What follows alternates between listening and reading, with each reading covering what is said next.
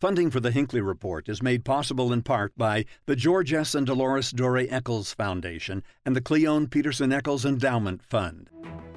Thank you for listening to the Hinckley Report as a podcast. If you like what you hear, please subscribe at your go to podcast platform. Good evening, and welcome to the Hinckley Report. I'm Jason Perry, director of the Hinckley Institute of Politics. Covering the week, we have Damon Cann associate professor at Utah State University and mayor of North Logan, Michelle Quist, columnist with the Salt Lake Tribune, and Doug Wilks, editor of the Deseret News. Thank you so much for being with us. We're going to have a big year in review tonight, but we want to jump right into the issue that is taking hold this entire year. We're still continuing to work through the impacts of COVID 19. Doug, let's talk about what's happening in Utah right now. We hit a another major milestone last week. We had 30 deaths in one day. Uh, we're leveling off in terms of those numbers, but lots of changes even now continue to evolve in terms of the restrictions. Uh, yesterday, the governor changed at least one of those uh, uh, under some pressure about like alcohol, for example, the curfew on bars. Talk about that one and a little about the new quarantine policies. Well, you know, what's really happened is we've learned a few things, right? You're not having super spreader events from schools, you're not having super spreader events at churches. Um, if you wear a mask, if you socially distance, and you're in those controlled environments, uh, we seem to be able to navigate well. It's when we have friends over to a house mm-hmm. or an extended family or things when we're just sort of gathering or running out and not paying attention to the rules, if you will. That's when COVID is really exploding. Um, how many times can you say wear a mask and socially distance, right? You know, if you count up the number of times that our health officials um, and politicians have done that. Uh, some people still just refuse to listen. But with 30 deaths, that's a very big number, and it's continued to climb, and it's come from some of the Thanksgiving week, I think. Mm-hmm. Uh, you know, even for the show, we make sure we wear a mask. We do our spacing until right before the starts. We need to be, keep doing that as a state because it's getting into one of the bright spots, uh, Michelle, and that is uh, the vaccine is here in the state of Utah. Talk about how that is going to go forward in the state. Right. So it's first going to you know medical professionals, and you know phase one is teachers and frontline workers, and um, I, have seen pictures of my friends, doctors at, at uh, Primary Children's, who have received it. And for me, you know, yeah, I, I didn't receive it, but that really helps me feel comfortable about if my son gets sick, we can go up there, and um, you know, we're not mm-hmm. going to get it from there. You know, they have so much exposure to patients and, and things that are going on and um, it, it, it, helps the public realize that you know even though the frontline workers are getting it first they're getting it first because they need to. Right. and and it will have a ripple effect on the population. Yeah damon this has been a, a point of interesting conversation in the state. Uh, we had the frontline workers and uh, and now we've added a couple. So we have people in long-term care facilities in that first phase and added just this last week teachers and staff in in our schools. Talk about that change. What kind of impact you see that having Look, uh, teachers are putting uh, themselves out there on the line every day. Uh, they're in contact with lots and lots of students, and so there's there's a particularly high risk, I, I think, for them. Also, when a teacher gets it, uh, uh, has has COVID, they're in contact with lots of students as well. Uh, one of the things we've seen statewide is athletics teams and athletics coaches uh, that get the virus tend to spread it. And so, uh, be- because you're there physically in with each other and being able to get those groups vaccinated, especially those teachers, but, but really all teachers, I think will be a huge thing for limiting the spread of COVID 19. Mm-hmm. This is a big concession, right? This is something that wasn't on, on the list, but our teachers have been talking about this, Michelle, right, to, to our elected officials. And so this is a big statement just saying, yeah. okay, frontline workers, we're going to value teachers where they are right. uh, in, in, that first round. It's a recognition of their value mm-hmm. and and the um, you know the the jeopardy that they've put their their lives in as they've been in the classroom with students. Yeah, that is right. go ahead, Dr. Well, I was just going to say, you talked about the quarantine rules. What we've learned is that if a, if a student has a mask, another student has a mask, a teacher has a mask, they've changed the quarantine rules. It used to be that you would maybe shut down the classroom or the school people would be away, and that's been such a point of controversy in the state about whether to keep schools open or closed. Now, understanding the spread, understanding the science, and understanding what is actually happening, uh, just this week they made changes to those rules, so maybe schools can stay open. Yeah, this was the effort there. I mean, the governor said in his "Let me speak to the governors," less than one percent of those students with the mask-on-mask contact are spreading it, which was why they changed that. Right. Uh, one thing, Doug, which was interesting too, is uh, there's there's talk about who gets to jump in line, and our elected officials are going to great lengths to say no one jumps in line. In fact, strict protocols put in place, making sure that this phase one group is the only group that gets it. Well, I, I mean, we don't want to disagree with that at all, correct? You know, and, and newspapers have editorial positions on these things. Healthcare workers, uh, uh, people who are vulnerable, the teachers certainly. If a teacher gets vaccinated, think of the ripple effect of that. Students are in a class, mm-hmm. parents are able to go to work or work from home. Single mothers are able to do that when they're pulling, you know, the kind of heavy responsibility they have. So you can see where there's a strong ripple effect that becomes something really to support. Yeah. Well, and I don't think people should worry. I think it's going to go faster than it than expected. It already has. You know, they were talking about vaccinations in January, and now we're in December. And you know, there's you know five doses per vial, and now it's seven doses yeah. per vial. You know, so it's going to go faster than it is. I think, uh, you know, as soon as as people start receiving it the transmission is going to go down because fewer people will be positive. And, and I think people should just be patient and realize that it's coming and keep wearing your mask. It's not that hard. Mm-hmm. Damon, what's interesting is we talk about all the positives of this potential vaccine. Uh, there are some in the community that are maybe hesitant to want to get this uh, particular vaccine for one reason or another. And uh, interesting legislation even being brought forward uh, for this next legislative session. Uh, Representative Robert Spendlove is taking a look at whether or not the government itself can mandate a vaccine. Gotcha. Yeah. So uh, we do have a number of vaccines that we require. Uh, there, the, you can't go to school if you don't have certain vaccinations. Uh, um, uh, universities uh, require things for their students as well as the K through 12. Uh, the question is, should the coronavirus vaccine be one of those? We don't require it, say, for a flu shot or things of that nature.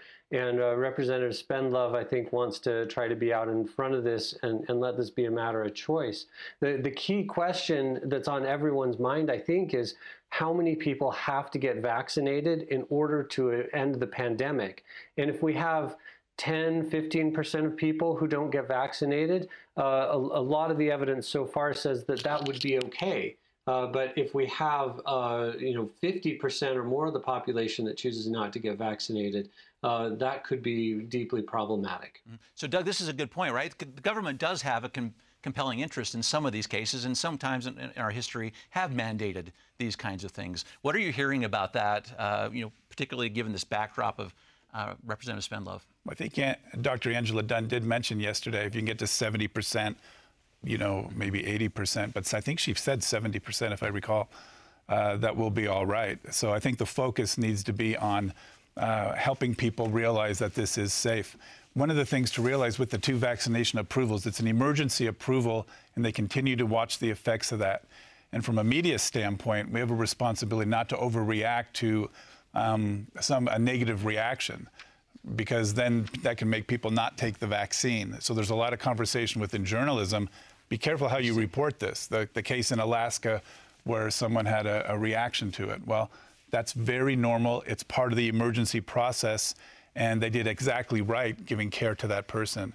So there should be no hesitancy to follow the protocols for everyone to get a vaccine. Well, that's interesting. Well, and, and we're all, we, we need to remember that the kids are already in school, most of them, except you know everybody except for Salt Lake District. The kids are already in school and they're not super spreader places. And so I think this policy is very consistent with uh, a Republican-led state. Uh-huh. Well, what do you think about this great point Doug was making too about the reporting, but how people are perceiving this? Maybe th- is this why we see so many of these elected officials saying, "Not only am I going to get the shot, but I'm going to do it on live TV." You know, I mean, just saw Vice President Mike Pence. Obama Absolutely. says he would do it. Talk about that. I think so. It's it's an example. It it takes the fear out of the unknown, and it, it shows that you know people who are in powerful positions or who you know are intelligent and educated you know think that this is worth it and that the risk is very low. Yeah, Doug, do you agree with this as, as a paper as you follow that? Is that going to have sort of the desired impact? Is the, the them the doing very, very public about their shots and getting yes i mean example it's you have to be out there and prove that you're willing to do it. Um, we look at the example of uh, politicians who would wear masks versus not wear masks we hear from them all the time. You should see my email box every day, uh, taking issue with whether it's wearing a mask or is the election over. the actions of our, our, leaders make a big impact on the behavior. Yeah. And in, in Utah, perhaps if church leaders receive them publicly, that might also help as well. Yeah. Very good points on this. Uh, there's been a thread through all of this we've been talking about when it comes to our public schools. I want to talk about that for just a minute. Uh, Damon, let's, let's start with you because uh, some interesting developments with our legislature this past week. As, as, as, many in the state know, and we talked about it on this show last week, uh, every district in the state of Utah, except for one, has allowed an option for either in person or online uh, schooling for its students. Uh, this week, our legislature made a pretty positive statement from their perspective about where they they think these schools should be, saying they will give all teachers in every district that has both options a $1,500 bonus, which means Salt Lake School District, there's a little bit of pressure on them. It, it, does put a little bit of pressure on Salt Lake uh, School District. Uh, Mayor Mendenhall from Salt Lake City was out uh, being being critical of this decision, saying Salt Lake teachers are working really hard too and deserve recognition for for their work. Uh, but you know, I see the other side of the coin as well. I mean, uh, teachers who are doing both are really doing double the effort uh, because they have a full spate of in-person classes that they're teaching and then at the end of the day when they might normally be able to go home or prep the lessons for tomorrow they're repeating the process again for online students and it's a lot of extra work to do both yeah, so Michelle, so there's the question of the work, but that's not really what they're trying to get to, right? At the end, they're trying. The legislature is saying we're trying to get to the students right. that they want to have this option. Talk about that. Right. I mean, the incentive is for teachers to, you know, to, or for school boards, school districts to offer a choice for students to be able to go into school. The Salt Lake City, you know, there have been reports that, that, that students are failing. You know, online is really hard, especially for the younger grades um, where elementary schools don't see a lot of spread. And, you know, the incentive, Governor Herbert at the very beginning, before school started, changed the standards so that, that Salt Lake City could open and could have students in, and they decided against it. I don't think this is a punitive measure against the teachers. I think it's a recognition that um, this should be an option and that those that are doing both and that are, uh, you know, jeopardizing their their their health by by being in a classroom deserve, you know, deserve a little bonus. Mm-hmm. Uh, Doug, uh, the Speaker of the House, Brad Wilson, is the one that made this motion uh, to try to compel the Salt Lake School District, but also to give this incentive, as uh, Michelle was just talking about. Uh, t- talk about the policy implications of that and why the legislature would be so strong on that and why we still haven't seen much movement from the Salt Lake City School District. Well, those legislators made the point that they're giving um, tens of millions of dollars to education, making the point we're the only state to do that during a pandemic when so much money has been lost into uh, public coffers and trying to sort of mitigate the controversy about Salt Lake City's teachers not getting this unless there's a change. My issue with it is the reasons they put for giving the bonus is because of the hard, dedicated work that teachers are doing. And Salt Lake City teachers are doing that hard work, uh, not lesser, um, every, every bit as dedicated. And if that's the reason you're giving the bonus, then give them the bonus. Um, there's no question it provides uh, leverage um, to try and open it up. So if you look at what's real, what's the science, the science is we're not having super spreader events at schools. So should the school district take a look at doing something that a lot of parents really want to open? Wear the masks, use the protocols. And then do we treat teachers the same? This shouldn't be a either or, right? It should be let's find the best thing to do. That's right. But Especially with their concession that, you know, that teachers get get the the vaccine. Thank you. The vaccine. You know, this is this. We're protecting them on multiple levels. Mm-hmm. We, we are. And, and Damon, just another point on this because Speaker Wilson talked about all the things Doug and Michelle just mentioned, but also talked about uh, Salt Lake School District, the online uh, courses, but also where online occurs throughout the state, has not been working very well. So doubling down on the, the part that's not working very well seems to be what the legislature is trying to get to as well. Yeah, the uh, you know I've can speak from personal experiences, personal experiences as most parents out there can. Uh, it's been a real challenge uh, to have uh, students at home, even as I, each of my kids have uh, been in quarantine, except for my youngest in elementary school. Uh, some of them a couple of times uh, due to COVID exposures in school. And that period of time that they're out is much more difficult for them to keep up. they often go back to school being a little bit behind. And we need to have the online option because there are families out there for whom even the modest risk of being in a school is too much for them to take for a child with certain health conditions. So we, we need to continue to provide the online option. Uh, but uh, we can find ways, I think, the, the evidence is becoming clearer and clearer that we can find ways to get our kids to school, and with appropriate safety measures, we can have them there, and the vast majority of students can receive a, a higher quality education in that way, face to face. There will already be very serious consequences with how far behind our students are with, with, their, with their reading levels, their science levels, their math levels, their inability to um, concentrate, the graduation rates, the scholarship availability, college readiness for tests, all of that. We are going to see that in the next, um, you know, five years that, that, have a deep effect on, on our children, and it, it makes a difference. Mm-hmm. Uh, let's transition for just a moment. Uh, Doug, big week here in turn, when it comes to the presidential election. Our electors met, we voted. So, really, here's the question for you uh, is, is it over? Do, do we know who the next president is going to be? What's, what's happening? Yes, it's over. It's been over for quite a long time.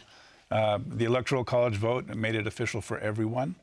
Um, uh, Utahns voted for Donald Trump. Those votes were accurate. They were counted. Uh, they were credited to the electoral uh, total. Um, so yes, we do move on. We do more, move toward a transition.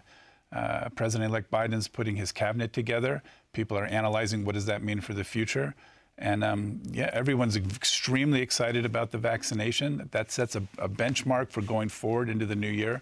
President Trump and his team can take credit for much of that. Um, and now we move on. Mm-hmm. How about as the state of Utah? Because we were kind of there already, right? Uh, except some of our elected officials uh, got involved to some extent. Yeah, obviously, Attorney General Reyes was involved in the lawsuit. Um, many Utahns upset about his involvement in that. Um, not specifically a Utah uh, you know, value. Um, although some Utahns, you know, agreed that, that they wanted him involved in that.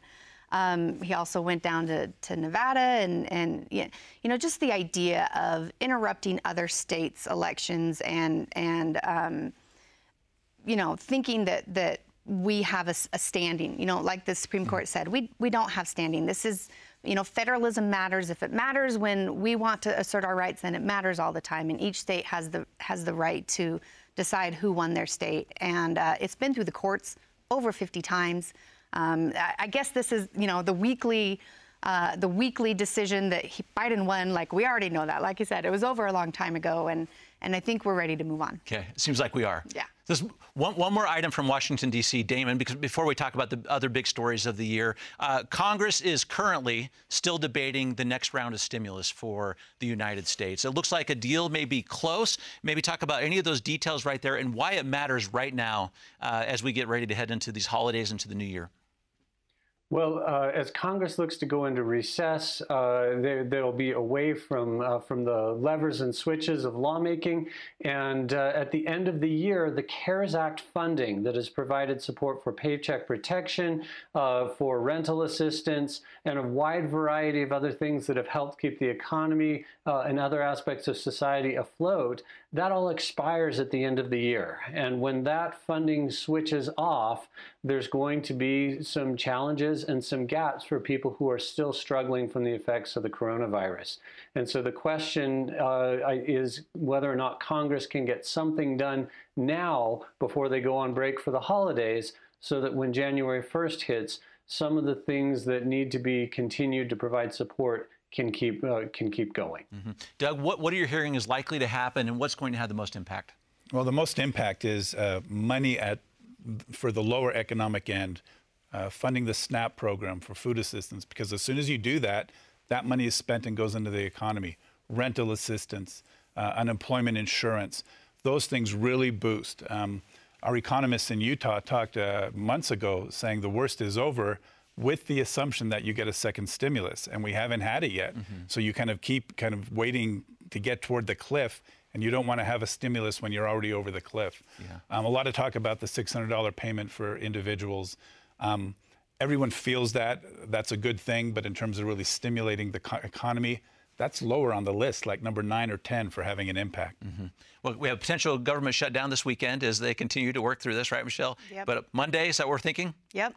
Yeah, hopefully. Wow. And you know, Salt Lake City's offered um, assistance recently with the rental and the, the food for yeah. for citizens who might have been in a gap and hadn't received um, other assistance. Um, it's important. Yeah. Okay, we'll watch this one closely on Monday. You mind if we jump into? I'm just curious what you all think has been so big this year, because I want to hear what you think the big stories are, because there have been so many, and this is the year that keeps giving, and not always in the most positive ways. Can we start with you, Doug? What would you say, as the editor of this this great newspaper, the Deseret News? What would you say? um, it's it's COVID, COVID-19. It's the pandemic. It's worldwide. It's affected everyone on the planet. How can, has there ever been anything bigger uh, in in our in our lifetimes, really. Um, uh, you layer in the economy with that. You layer in uh, changes from sports to everything else, the shutdown, education. There is there is no bigger ripple than that. And we've had a lot of news from you know earthquake to windstorm to everything else. But clearly, it's it's COVID, and, and there's a lot of slices for that. Yeah, it's, it's true. One of those things that you know I, I found to be so amazing, Michelle, is this Operation Warp Speed. When it comes to this, the degree to which the country came together, our scientists, the medical professionals, yeah. to get this vaccine. No, it, it's amazing, and, and nobody thought it would be so quick. And and you know those who who you know claim, oh, America did it. Well, you know, it's partnership with others, and and I think we need to um, be grateful. At, you know, we just came out of Thanksgiving, and and be thankful that this is possible. That science is is you know can can produce this kind of result in the time. Mm-hmm. Um, but that's not my story of the okay, year. Okay, okay, okay. But I want to ask one more question on that one. D- yeah. Damon, if I can ask you, just it's something I've been thinking about on this issue. Um, for such a long time, up and through this election, it seemed like there was just so much politics behind the COVID 19 response. I'm curious, since the election, if you've seen any change there. Have we, have we, are we coming together now more than we were divided when it comes to the, the issues surrounding it? You know, I, I think there's been a little bit of softening, but uh, one thing that I think the pandemic has really taught us is that our divisions uh, that are so deep and profound in this country are an obstacle to making progress on fundamental issues that everybody should agree on. Uh, that uh, that polarization uh, has halted and, and slowed our progress. And while we've been able to still achieve some positive things in terms of science moving forward on the vaccine and those kinds of things, we've really struggled. And it's been a more difficult slog through this pandemic, I think, because of uh, political polarization. And I don't know that the election outcome is really going to resolve that. Mm-hmm. Interesting points. Thanks for that, David your story. Michelle, okay, I can't wait to hear. I think it's the year of the woman. I think that it has been a, a year long recognition of um, you know, of, of things that have been and things that we need women to be involved in policy. You know, it was the first to vote campaign and uh, Republican women's involvement in the Arizona election and, you know, the election of, of our, our lieutenant governor to come, Deidre Henderson, and the vice president to come, Kamala Harris, and cabinet, you know, yeah. secretary appointments. I think we're finally understanding that the, that um, women can be involved and that they should be involved, and that when we're involved, things work out better. absolutely, absolutely right. Totally agree with that too. How, how do we keep sustaining this? You know, I wish that we had had this year of, of all that the First to Vote campaign had planned. You know, there were so many activities that we couldn't do because of the pandemic. But I think the way we sustain it is by keep talking about it. And I know I'm a broken record on this subject, right? And people perhaps maybe dismiss me because I keep talking about it, but I'm just going to keep talking about it because somebody has to, and it makes a difference. Okay, that's that's a great story. Jason, yeah, can Doug. I give you one thing to look at? One yes. of the big stories uh, appearing as um, Spencer Cox becomes governor of Utah is the relationship between the governor's office and the legislature. Because with the legislature's ability to call special session, um, I think that has gotten in the way a little bit of the messaging coming out of the, the governor's office in terms of um, uh, the pandemic response. And is there a power struggle there? We need to watch and look at what happens and how um, yeah. uh, Governor-elect Cox is able to navigate that. It's so interesting, particularly given that he was a former member of the legislature and Deidre Henderson, his lieutenant governor, also a former member of the legislature. Yep. Very good point. Can't wait to see how that goes. And also watch the cyber attacks news that's come out this week.